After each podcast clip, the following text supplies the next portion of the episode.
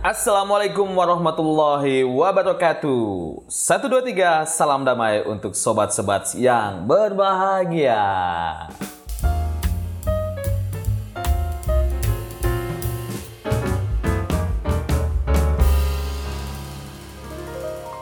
Apa kabar teman-teman?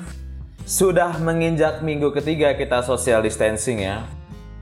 Udah mulai suntuk, udah mulai bosan, perasaan udah tiap minggu deh gue ngomong soal social distancing nih. Tiap minggu ya ada ngomong soal social distancing ya. Gimana nggak makin suntuk ya? Udah tiga minggu nggak bisa ke mana-mana. Ya kasihan juga sih teman-teman yang lain nggak bisa kerja. Mudah-mudahan tetap diberi kemurahan rezeki lah dari yang di atas sana. Biar dapur tetap nggak boleh teman-teman. Buat yang tetap kerja ya tetap semangat lah kan ada beberapa kalau Jakarta tuh kalau nggak salah udah diterapin PSBB tanggal 10 nanti. Tapi ada beberapa pekerjaan yang memang tetap harus mewajibkan untuk tetap masuk. Kayak yang di kesehatan ataupun yang di keuangan tuh tetap harus masuk. Tetap semangat ya buat teman-teman tetap masuk. Kalau stres ya sempatkan waktu dikit lah buat nyebat lah di waktu-waktu senggang. Kali ini Rocky masih sendiri, belum ditemani siapa-siapa. Kondisinya lagi social distancing, bro. Susah untuk untuk undang teman-teman ke sini. Ada beberapa teman-teman sih yang pengen gabung sama kita di sini ngobrol bareng, tapi karena kondisinya social distancing, kita juga nggak mau melawan aturan pemerintah, jadi ya sendiri dulu aja. Tapi Rocky nggak kehabisan bahan untuk teman-teman semuanya. Kali ini Rocky mau beberin merek-merek rokok pilihan para tokoh. Ya, bagaimanapun juga banyak-banyak tokoh-tokoh besar lah yang juga seorang perokok ya kalau di Indonesia itu tuh ada bapak bangsa Soekarno yang juga seorang perokok. Gue nggak bayang sih kalau kemudian tanpa rokok akan seperti apa bangsa ini. Uh, mungkin juga kalau misalnya tanpa rokok ide-ide dan gagasan-gagasan besar soal bangsa ini itu bisa terwujudkan. Kan semua dari malam-malam panjang yang penuh pertanyaan dan tanpa jawaban ketika itu mungkin Soekarno lagi nyebat asik ya kan? Melihat Nusantara melihat penderitaan bangsa sehingga berhasil menggagas satu pemikiran besar untuk bangsa ini. Rokok berkontribusi besar lah dari dulu hingga sekarang. Kalau bicara soal merek sih sekali lagi nih nggak ada sentimen soal merek ya. Kalau kemudian Kang Rocky bilang ada beberapa merek yang nggak bisa dimasukin ya pure karena ini bukan karena sentimen karena beberapa karena mungkin keterbatasan Rocky memahami rokok-rokok dan mengenal rokok-rokok yang merek rokok yang dihisap oleh para tokoh-tokoh tersebut. Ya kan? Kita ngomong tokoh-tokoh dulu deh. Banyak tokoh-tokoh Indonesia yang sekarang itu yang ngerokok ya. Paling fenomenal terakhir sih yang masuk di jajaran kabinet Jokowi itu yang jilid satu itu ada Bu Susis. Susi bukan Susi Susanti. Susi Susanti sih nggak ngerokok tapi dia perjuangannya luar biasa terhadap terhadap PB Jarum waktu itu ya. Meskipun dia juga bukan orang orang PB Jarum sih. Dia orang Naga kalau nggak salah Susi Susanti itu. Tapi dia perjuangan luar biasa untuk menyelamatkan adik-adik kita dan menyelamatkan aset-aset bangsa yang sedang menempa ilmu di PB Jarum. Tapi kalau yang Susi yang rokok ini Susi Susi Pujastuti. Gue sampai lupa tuh namanya siapa. Susi Pujastuti. Soalnya udah nggak kedengeran lagi sih kondisinya. Eh namanya sekarang. Mudah-mudahan tetap sehat ya Bu Susi ya. Bu Susi itu cukup fenomenal ketika ketika kita lagi menyaksikan Bapak Jokowi itu menentukan kabinet yang pertamanya dulu, yang dulu banget tahun 2014 ya, 2014. Itu doi nunggu dong kalau nggak salah ya, ambil sambil nyebat dong, santai dong, sama wah asik banget orangnya, ngeleseh aja, ngejogrok be kalau kata orang Parung, santai aja gitu ngerokok gitu. Jarang dan nyaris kita udah lama nggak ngeliat menteri yang kayak gitu gitu. Ya pada akhirnya hmm, menteri juga manusia lah. Lagian juga rokok hal yang manusiawi banget kok, bukan sesuatu yang tabu kok, barang legal juga. Nah kali ini kita mau ngomong nih beberapa merek rokok terkenal, lumayan terkenal yang kemudian dihisap oleh para para tokoh-tokoh top dunia maupun tokoh-tokoh Indonesia. Merek rokok yang pertama yang mau kita bahas adalah Ji Samsu. Kalau angkanya berapa tuh Ji Samsu tuh? 23 234 ya, 234 satu dua tiga tuh kalau di logonya tuh berarti kayak ini pemenang lomba-lomba. Satu dua tiga pingga. dua tiga empat sorry sorry garing Ji Samsu siapa sih nggak kenal sama Ji Samsu? Ya kan? Kalau ngomong kretek udah pasti identik lah sama Ji Samsu. Banyak yang konsumsi Jisamsu. Gak tokoh juga teman-teman juga pasti banyak yang di antara para pendengar kita tuh yang konsumsi Jisamsu. Karena cukup populer dan kemudian distribusi dan aksesibilitas di pasarannya juga sangat mudah karena dia SKT ya. SKT layer 1, SKT top lah. Jadi bisa ditemui di mana-mana. Salah satu tokoh yang mengisap di Samsu adalah guru kita. gue sebut dia guru nih karena gue beberapa kali suka dengerin pengajiannya kan. Guru kita MH Ainun Najib hmm, atau yang kenal disapa Cak Nun. Gak ngomong soal kajiannya ya. Tapi emang beliau suka banget sama Ji Samsu ya kan. Berapa kali terlihat kalau lagi pas ngisi pengajian, kalau Jakarta tuh biasanya ada kenduri cinta ya. Itu pasti beliau mengisap di Samsu dengan kopi ya kan. Sambil biasanya kalau doi masuk itu udah maksud masuk jam 12 malam tren biasanya masuk 12 malam pagi biasanya kalau di Kenduri Cita Jakarta tuh itu sambil nyebat tuh asik banget tuh dilihat tuh kita juga kalau dengerin juga sambil nyebat asik tuh di Cikini biasanya di Taman Ismail Marzuki salah satu yang mengisap di Samsu itu MH Najib ya kan kalau yang lainnya Rocky kurang paham tapi mungkin teman-teman bisa komentar lah nanti di di Instagram siapa aja tokoh-tokoh yang ngisap di Samsu yang kedua selain di Samsu ada merek rokok populer juga nih di kalangan masyarakat Jarum Super. Hmm. Rocky juga ini idola rokok Rocky sih, Jarum Super the best lah Jarum Super nih. Cita rasanya itu top lah, cengkehnya juga oke okay lah. Ya soal selera, soal selera. Tapi kalau pribadi Rocky nggak bisa jauh-jauh dari rokok Jarum. Kalau nggak Jarum Super, sekarang lagi konsumsi Jarum filter gold nih, 76 filter gold. Nah, siapa aja yang ngisap Jarum Super? Banyak friend, banyak friend. Yang paling terkenal tuh sastrawan nih, adalah Pramudia Anantatur. Oh, siapa yang nggak kenal Pramudia Anantatur? Kalau Rocky sih uh, pertama kali baca karyanya almarhum Pram itu ketika dulu kuliah atau awal masuk kuliah. Itu langsung baca tetraloginya dia tuh uh, yang berjudul Bumi eh tetralogi dia Bumi Manusia dan segala macam. Itu belum tahu tuh dulu tuh kalau ternyata apa beliau mengisap rokok jarum super tuh. Tapi ternyata memang Diketahui kemudian hari bahwasanya memang setelah baca-baca literatur dan kisah-kisahnya, memang beliau penghisap setia rokok jarum super. Ini ada keterangannya nih.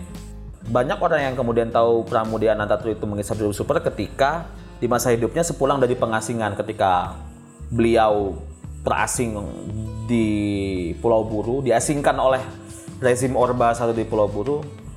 Beliau ini tetap terlihat menghisap rokok ketek jarum super, ya kan ya. Itu yang kemudian kita bisa sebut kalau salah satu tokoh yang mengisap jarum super adalah Pramudia Anantatur. Tapi nggak cuma Pramudia Anantatur. Ada juga banyak tokoh yang kemudian mengisap jarum super. Tokoh internasional misalnya. Kalau teman-teman tahu Mark DeMarco ya kan, musisi dari Amerika. Kalau nggak salah dari Amerika ya. Itu juga ketika ke Indonesia juga cukup tergila-gila sama jarum super tuh. Bahkan ketika dia manggung di Jakarta waktu itu uh, kan dia punya lagu tuh satu lagu yang judulnya Otto Fitzroy. Otto Fitzroy, Fitzroy itu salah satu merek rokok terkenal di Kanada. Di Kanada kalau nggak salah. Nah itu ketika dia bawain lagu itu tuh diganti, gubah liriknya jadi Otto Jarum Super.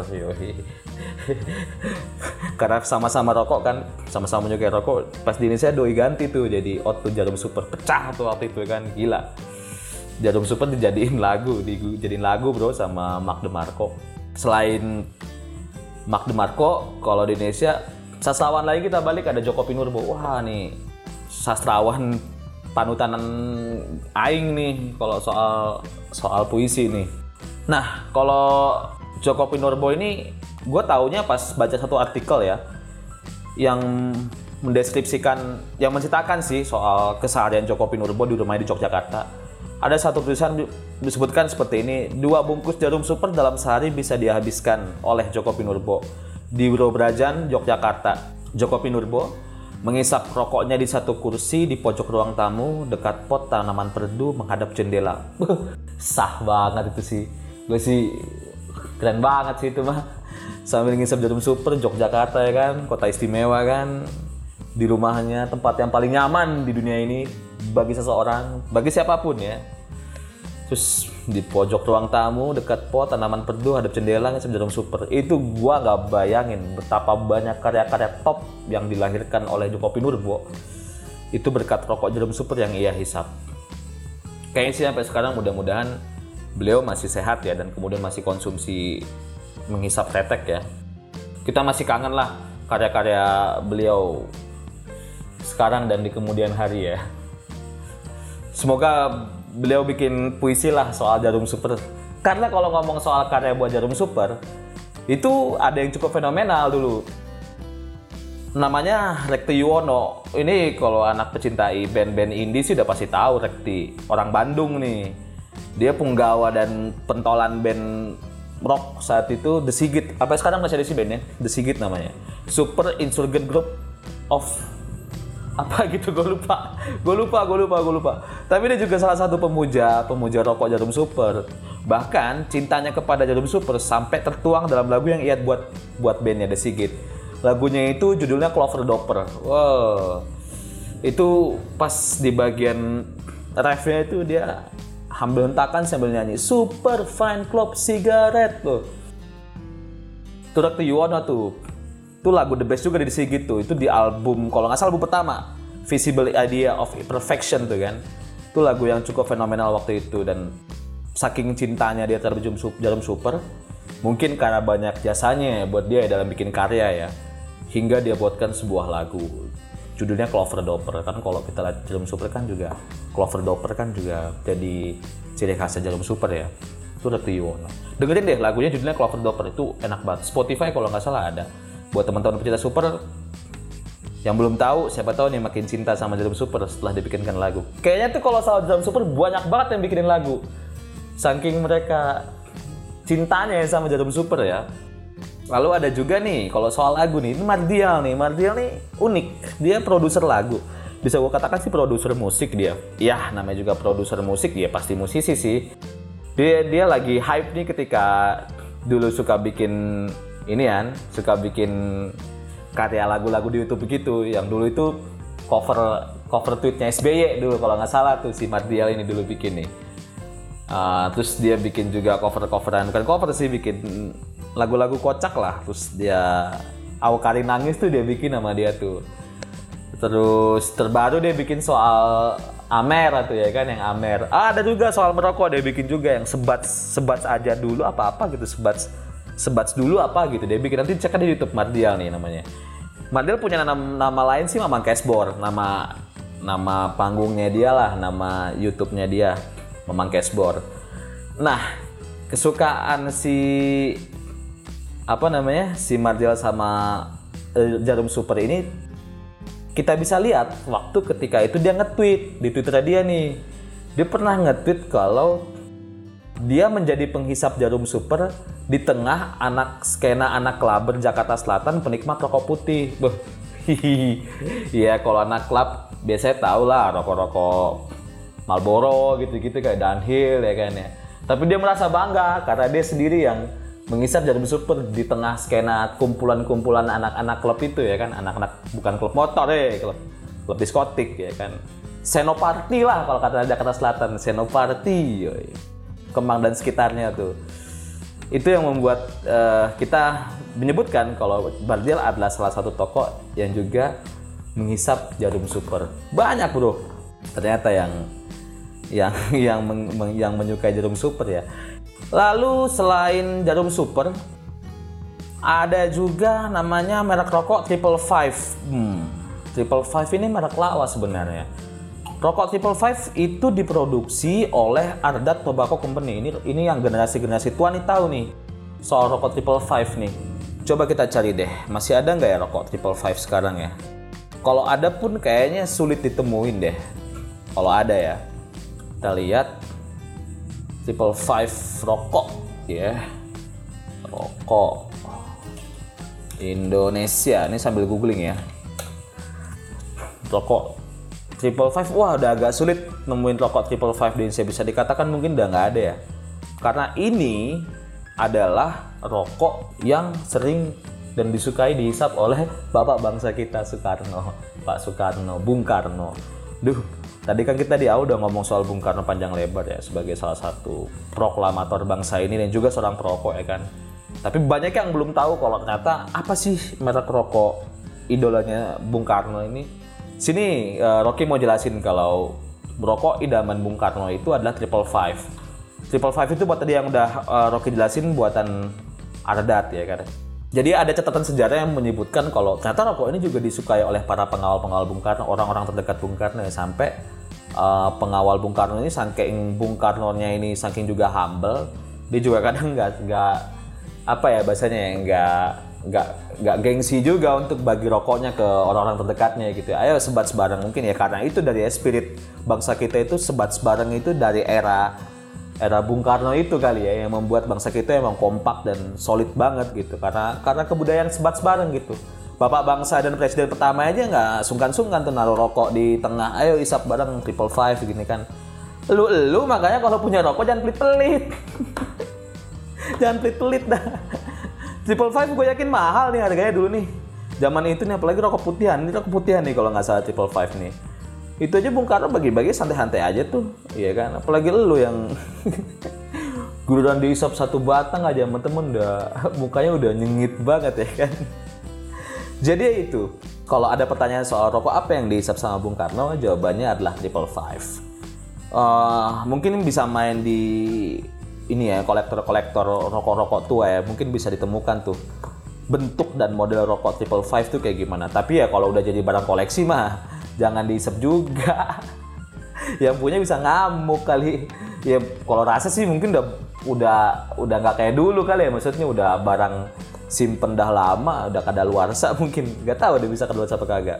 Tapi jangan disep juga itu koleksi men. Koleksi sejarah men. Bawa saja kalau bangsa bapak bangsa kita itu pengagum rokok triple five kalau ngomong soal pahlawan-pahlawan maka nggak afdol juga kalau kita nggak ngomong tokoh satu ini nih ini waktu Rocky SMA nih posternya nih dua tokoh terakhir nih posternya ada di kamar Kang Rocky dulu.